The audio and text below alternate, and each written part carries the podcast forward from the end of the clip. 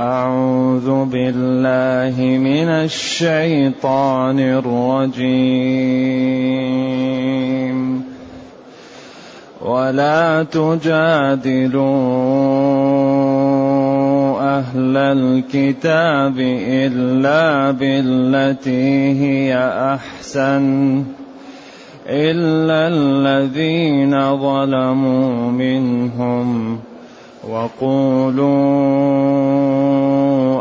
آمنا بالذي أنزل إلينا.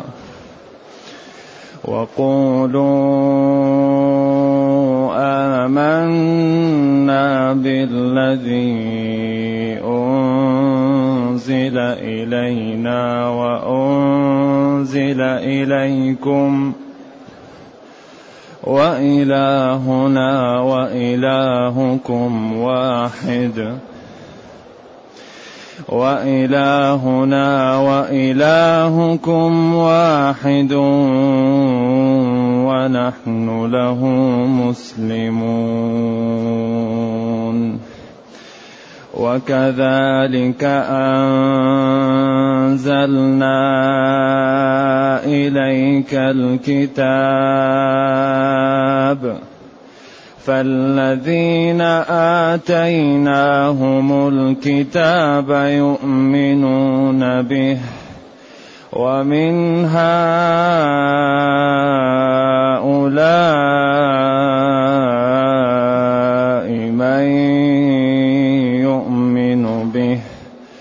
وما يجحد بآياتنا. وما يجحد بآياتنا إلا الكافرون.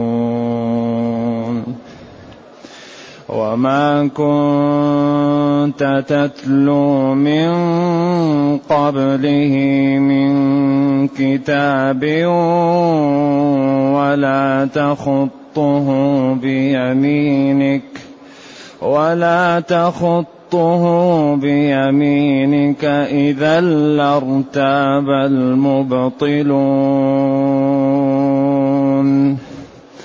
بل هو آيات بينات في صدور الذين أوتوا العلم. وما يجحد بآياتنا إلا الظالمون. وقالوا لولا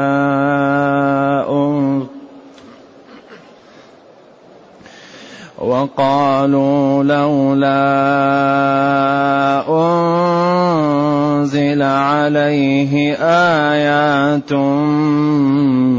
من ربه قل إنما الآيات عند الله وإنما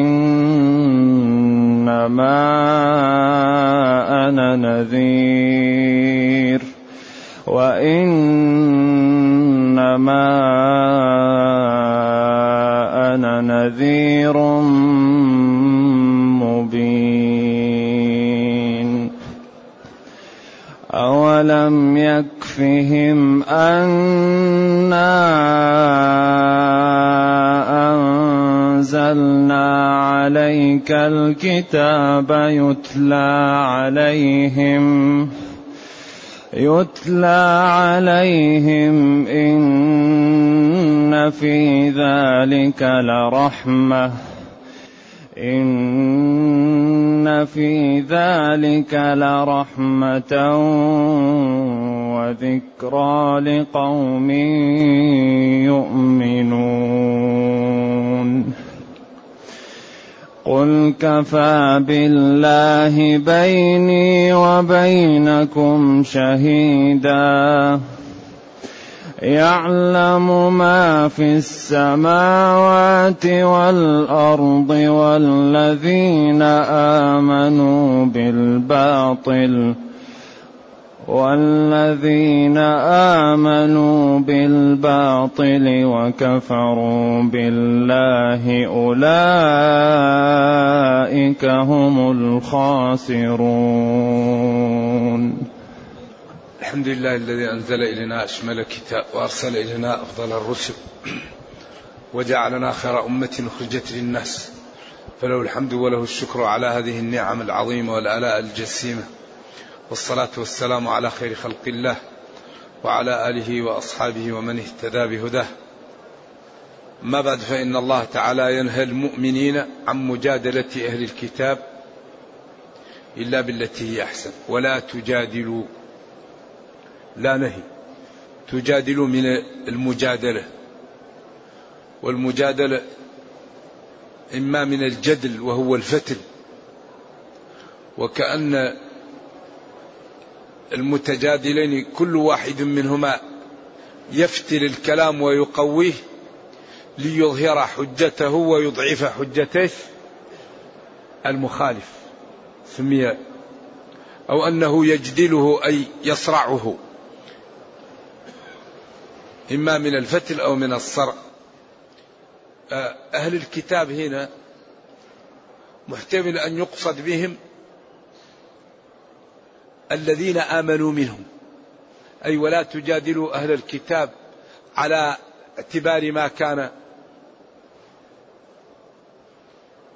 إلا بالتي هي أحسن. يعني لا تجادلهم إلا بالتي هي أحسن الكلام الطيب والرفق بهم كعبد الله بن السلام. وهذا القول مرجوح. القول الثاني لا تجادلوا أهل الكتاب الذين انقادوا للمسلمين ودفعوا الجزية إلا بالطريقة التي هي أحسن.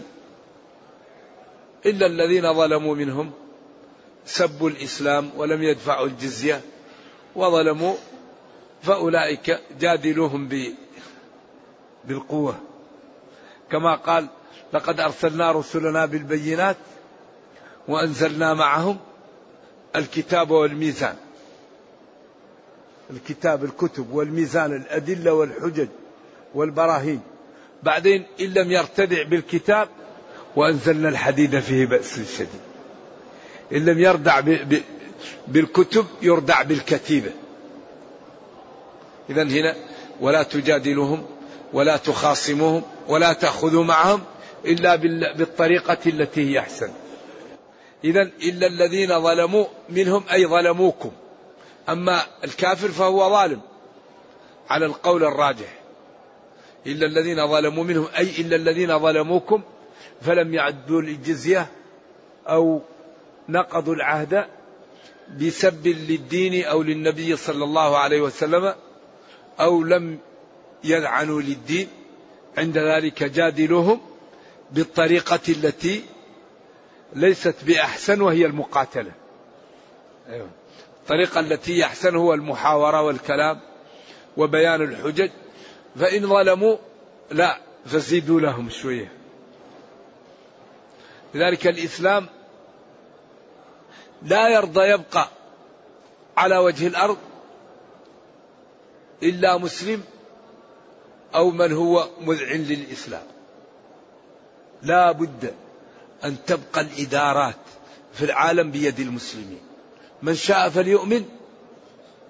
شريطة الإذعان. لا بد. هذه أرض الله وهذا خلق الله والذي يصلح خلق الله نظام الله. فلا بد أن يسود أرض الله نظام الله. من شاء فليؤمن ومن شاء فليكفر.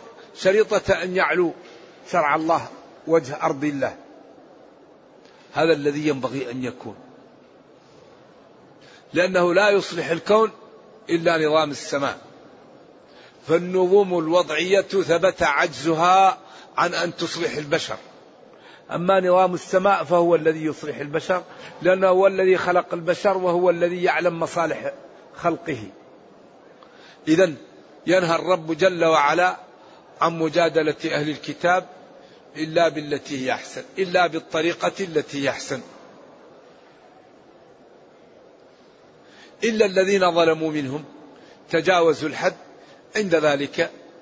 يعني يرفع لهم الأمر بحيث يوقفوا عن الظلم.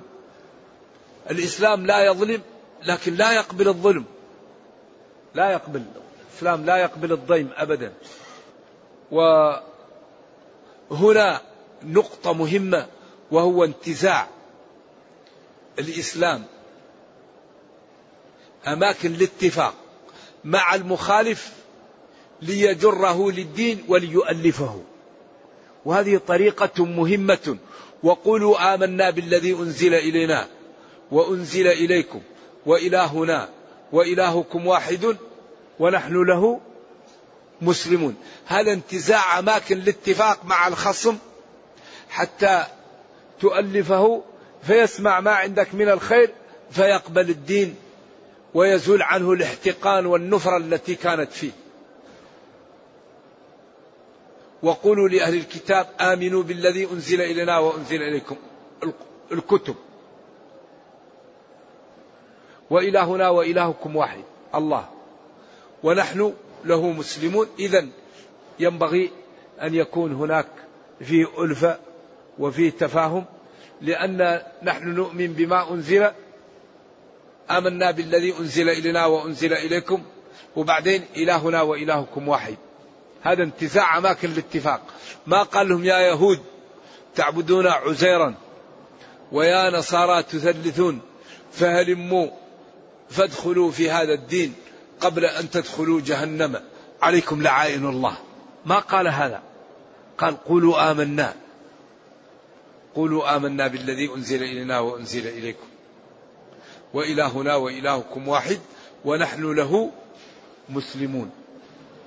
وكذلك قال في الآية الأخرى قل لا تسألون عما أجرمنا.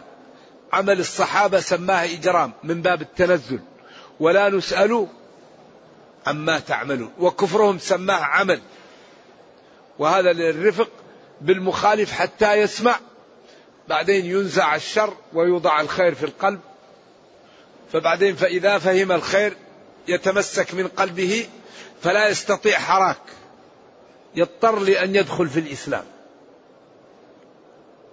ذلك نحن في حاجة إلى أن نرفق بالمخالف حتى نذوقه طعم الدين.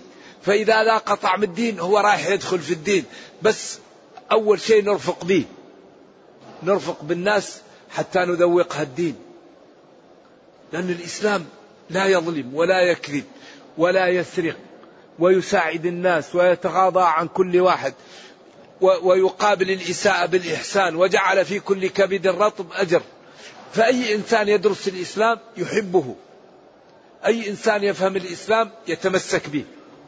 لكن المشكلة التي تجعل شرائح تنفر جهلها بالإسلام. نتيجة للتشويه الذي يحصل على هذا الدين. وإلهنا وإلهكم واحد ونحن له مسلمون مستسلمون منقادين. وكذلك أنزلنا إليك الكتاب. كما أنزلنا إليهم كتب أنزلنا إليك يا نبي الكتاب.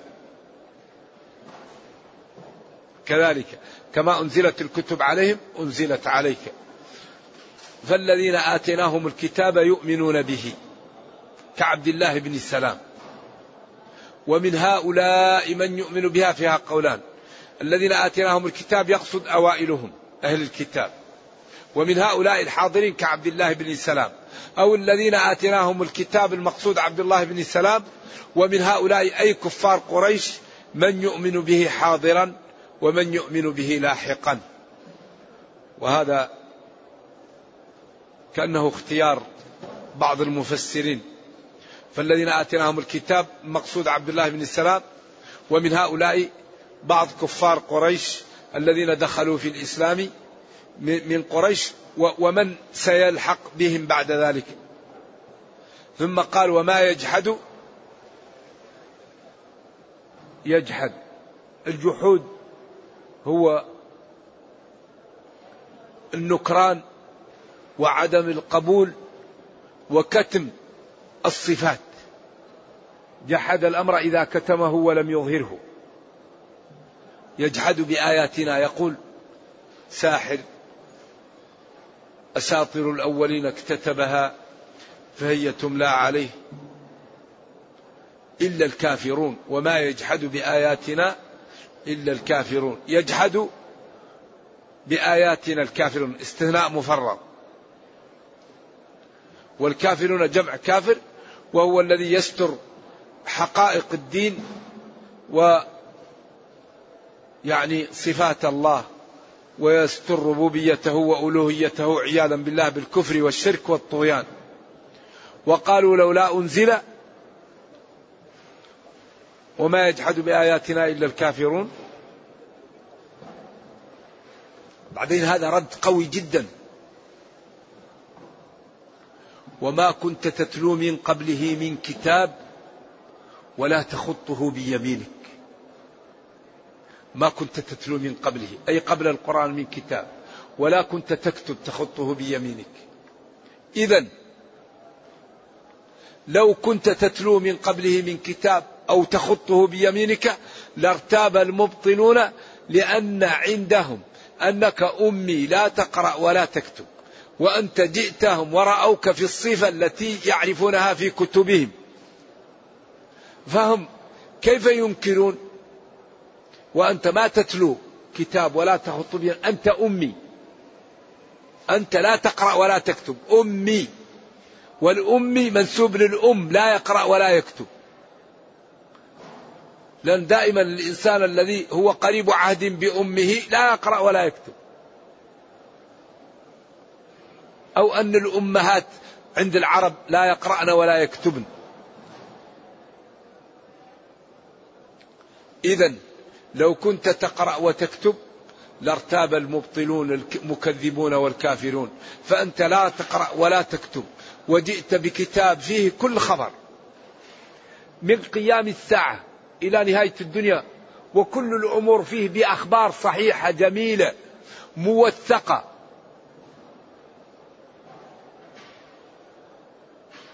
وما فيه قضية إلا وهي موجودة فيه. طيب من أين؟ وأنت لا تقرأ ولا تكتب. أمي.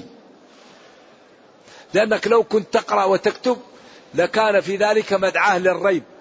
وأنت لا تقرأ ولا تكتب. أين الريب في هذا؟ ما لا يقولون. إذا هذا الكتاب معجزة قائمة إلى قيام الساعة. يحمل في نفسه الإعجاز. هو نفسه يحمل في نفسه صدقه. يعني في في فيه صدق فيه دلالة على صدقه. فيه دلالة على إعجازه فيه دلالة على جماله فيه دلالة على ما يحمله من المعاني. لذلك ربنا أمر بتدبره أمر بتلاوته أمر بتفهمه أمر بالعمل به. لما يحمله من المعاني والخير والرفعة والسعادة والمتعة والجمال. إنه كتاب لا يأتيه الباطل من بين يديه ولا من خلفه تنزيل من حكيم حميد. نور مبين شفاء لما في الصدور. اذا لو كنت تتلو من قبل هذا الكتاب كتابا أو تخط لارتاب المبطلون وقالوا هذا تعلمه بكتابته السابقة أو بعلمه السابق. إذا لا مدعاة للريب لأنك أمي. صلوات الله وسلامه عليك النبي الأمي. وما يقوله بعض العلماء فهو باطل أنه لم يمت النبي صلى الله عليه وسلم حتى تعلم الكتاب. لا هو أمي لم يتعلم الكتاب ولم يقرأ. ولكن الله تعالى يحقن له المعلومات حقا. ولما أراد أن يحرك لسانه قالوا لا تعجل. لا تحرك به لسانك. إن علينا جمعه وقرآنه. علينا جمعه.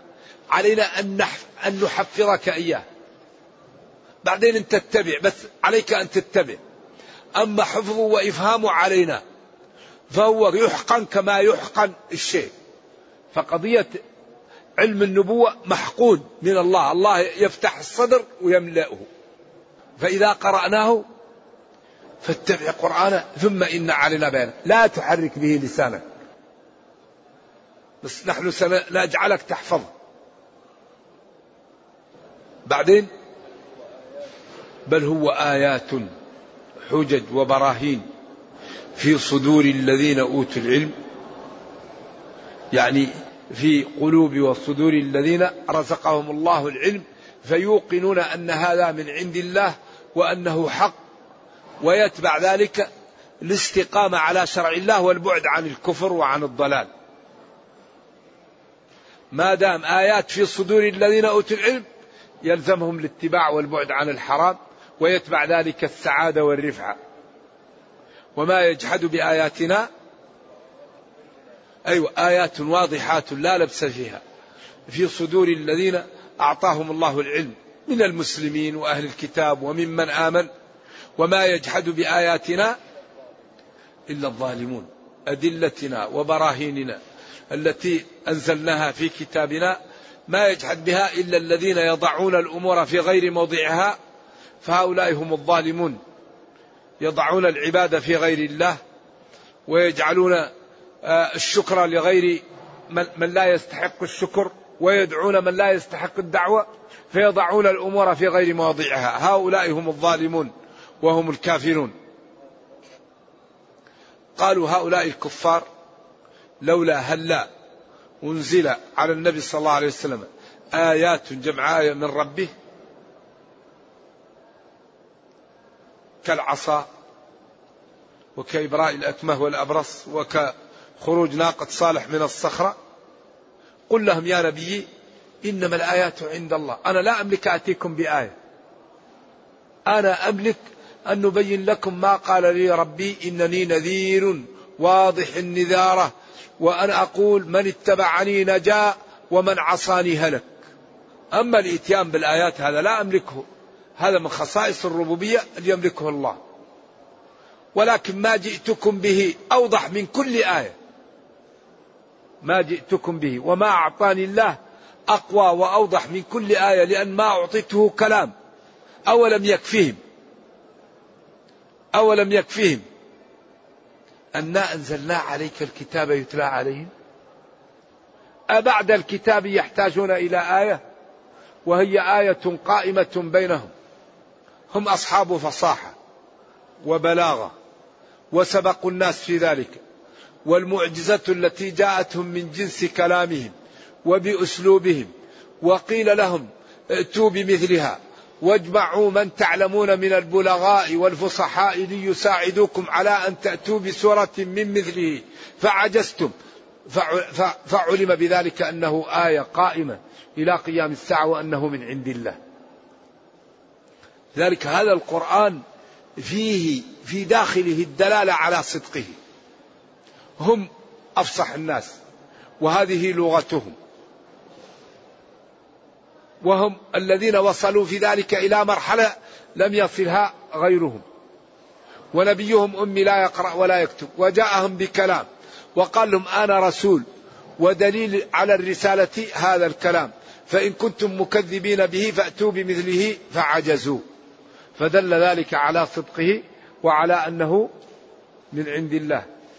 أولم يكفهم من الآيات أنا أنزلنا عليك الكتاب يتلى عليهم؟ أبعد الكتاب يحتاجون إلى آية؟ وإنما هم يغالطون ويكابرون. قل لهم إنما الآيات عند الله وإنما أنا نذير مبين. بعدين قال لهم أولم يكفيهم؟ ألا يكفيهم؟ وألا يقتنعوا بهذا القرآن الذي يتلى عليهم. وهم أصحاب الفصاحة والبلاغة وقد طولبوا بأن يأتوا بمثله فعجزوا. فدل ذلك على أنه من عند الله وأنه رسول الله وأنه وعد المصدق به الجنة وأوعد المكذب به النار. فاتقوا النار. إذا هذا تحدي سافر وأدلة وبراهين ساطعة لا تخفى إلا على من طمس الله بصيرته. قل لهم يا نبي أولم يكفيهم؟ ألم ينتبهوا؟ ألم يستعملوا عقولهم فيكفيهم؟ فيعلموا أن ما أنزلته كاف في, في في الأدلة وفي الآيات وفي البراهين أنا أنزلنا عليك الكتاب لا على غيرك يتلى عليهم ويقرأ إن في ذلك لرحمة وذكرى لقوم يؤمنون. وهذا المفهوم معتبر. إن في ذلك القرآن لرحمة وذكرى لمن يؤمن. لأنه يبين طرق الخير ويبين طرق الهداية ويحذر من الضلالة ويوضح الشرائح التي استقامت كيف نجت. ويوضح الشرائح التي انحرفت كيف هلكت؟ ويأتي بالعبر والأمثلة ويوضح ويزيد يوضح. إن في ذلك لرحمة أي بحيث المتقي يخاف فيرحمه الله وحيث الذي عنده عقل يتذكر. وذكرى لقوم يؤمنون ولكن الذي لا يؤمن عمن كما قال هدى للمتقين. أما الذين لا يؤمنون ففي آذانهم وقر وهو عليهم عمل أولئك ينادون من مكان بعيد عياذا بالله. ينادون من مكان بعيد ادخلوا النار.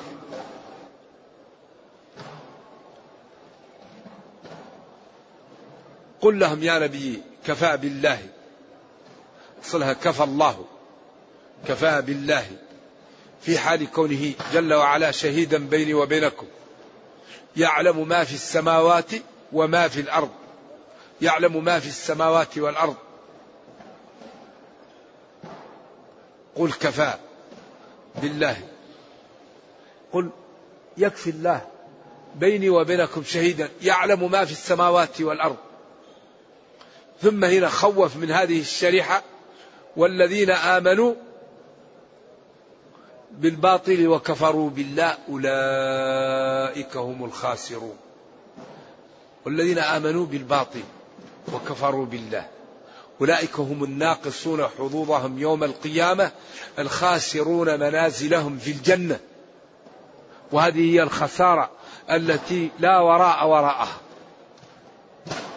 والذين آمنوا بالباطل بالأصنام بالكفر بالضلال وكفروا بالله. أولئك هم الخاسرون. الخاسر هو الناقص. والخسارة تقال للتاجر إذا باع واشترى ووجد رأس ماله نقص يقال له خسر. والخاسر الناقص. ولذلك بين في السورة الأخرى قل إن الخاسرين الذين خسروا أنفسهم وأهلهم يوم القيامة. ألا ذلك هو الخسران المبين؟ لهم من فوقهم ظلل من النار ومن تحتهم ظلل. ذلك يخوف الله به عباده. يا عبادي فاتقون. ثم جاء بالشريحة الأخرى. والذين اجتنبوا الطاغوت أن يعبدوها وأنابوا إلى الله لهم البشرى. فبشر عبادي. عبادي لا عباد الشهوة. لا عباد الدرهم والدينار. لا عباد المتعة. لا عباد الله. الذين يستمعون القول. كثير من المسلمين ما عنده استعداد ليسمع محاضرة. كثير من المسلمين ما عنده استعداد ليسمع درس. طيب من أين تأتيه الهداية؟ بشر عبادي الذين يستمعون. لا بد من الاستماع ولا بد من الاتباع ولا بد من التأمل ولا بد من المحاسبة. أما إذا كان الإنسان لا يستعد ليسمع درس ولا محاضرة ولا خطبة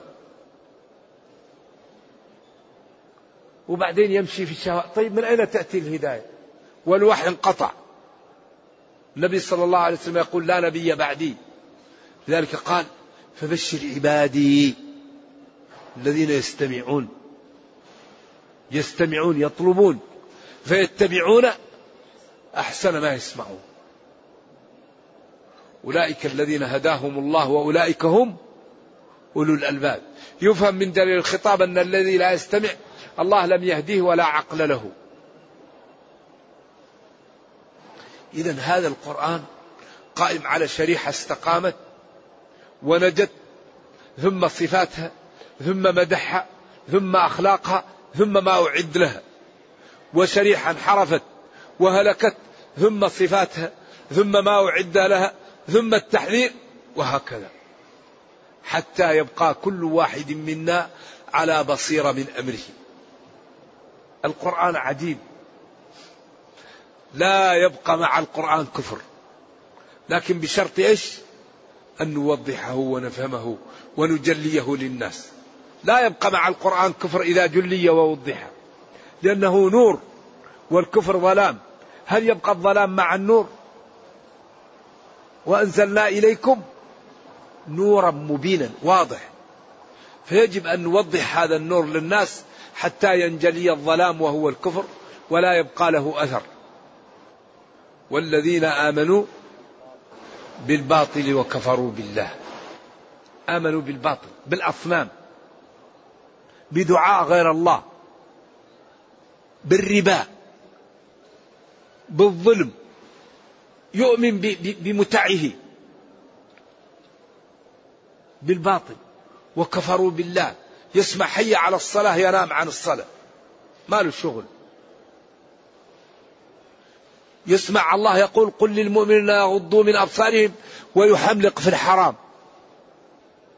كفروا بالله بوحدانيته وبأوامره وبربوبيته وبشرعه. أولئك هم الناقصون حظوظهم. إذا لا بد أن نعطي وقتا لكتاب ربنا. لا بد أن كل واحد منا يقتطع جزء من وقته للقرآن. يقرأ يعمل يفهم يتخلق يتأدب فإن فعل ذلك فالوقت الذي يعطيه للقرآن لا يضيع.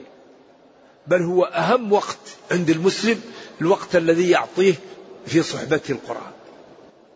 والنبي صلى الله عليه وسلم اشتكى لربه قومه. وقال الرسول يا ربي إن قومي اتخذوا هذا القرآن فلا نتخذ القرآن مهجور نقرأ ونعمل ونتخلق ونتأدب وما أردناه أعطاه لنا ربنا.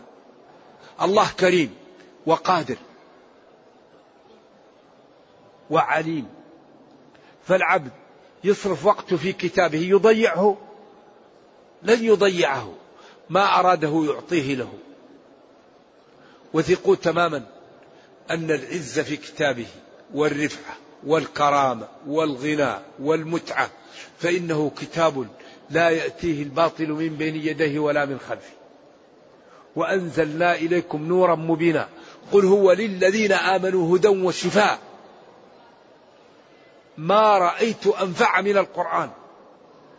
يمتع العقل ويقوي الإيمان ويقوي الفصاحة ويقوي البلاغة ويقوي الفهم ويجعلك تعيش سعيد.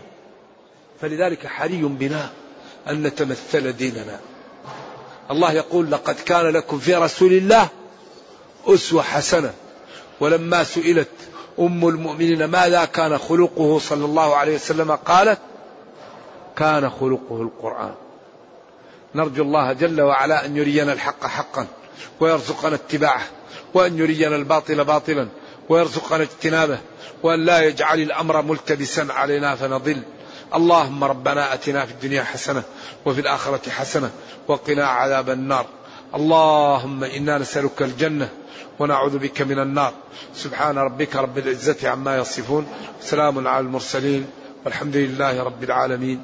والسلام عليكم ورحمة الله وبركاته.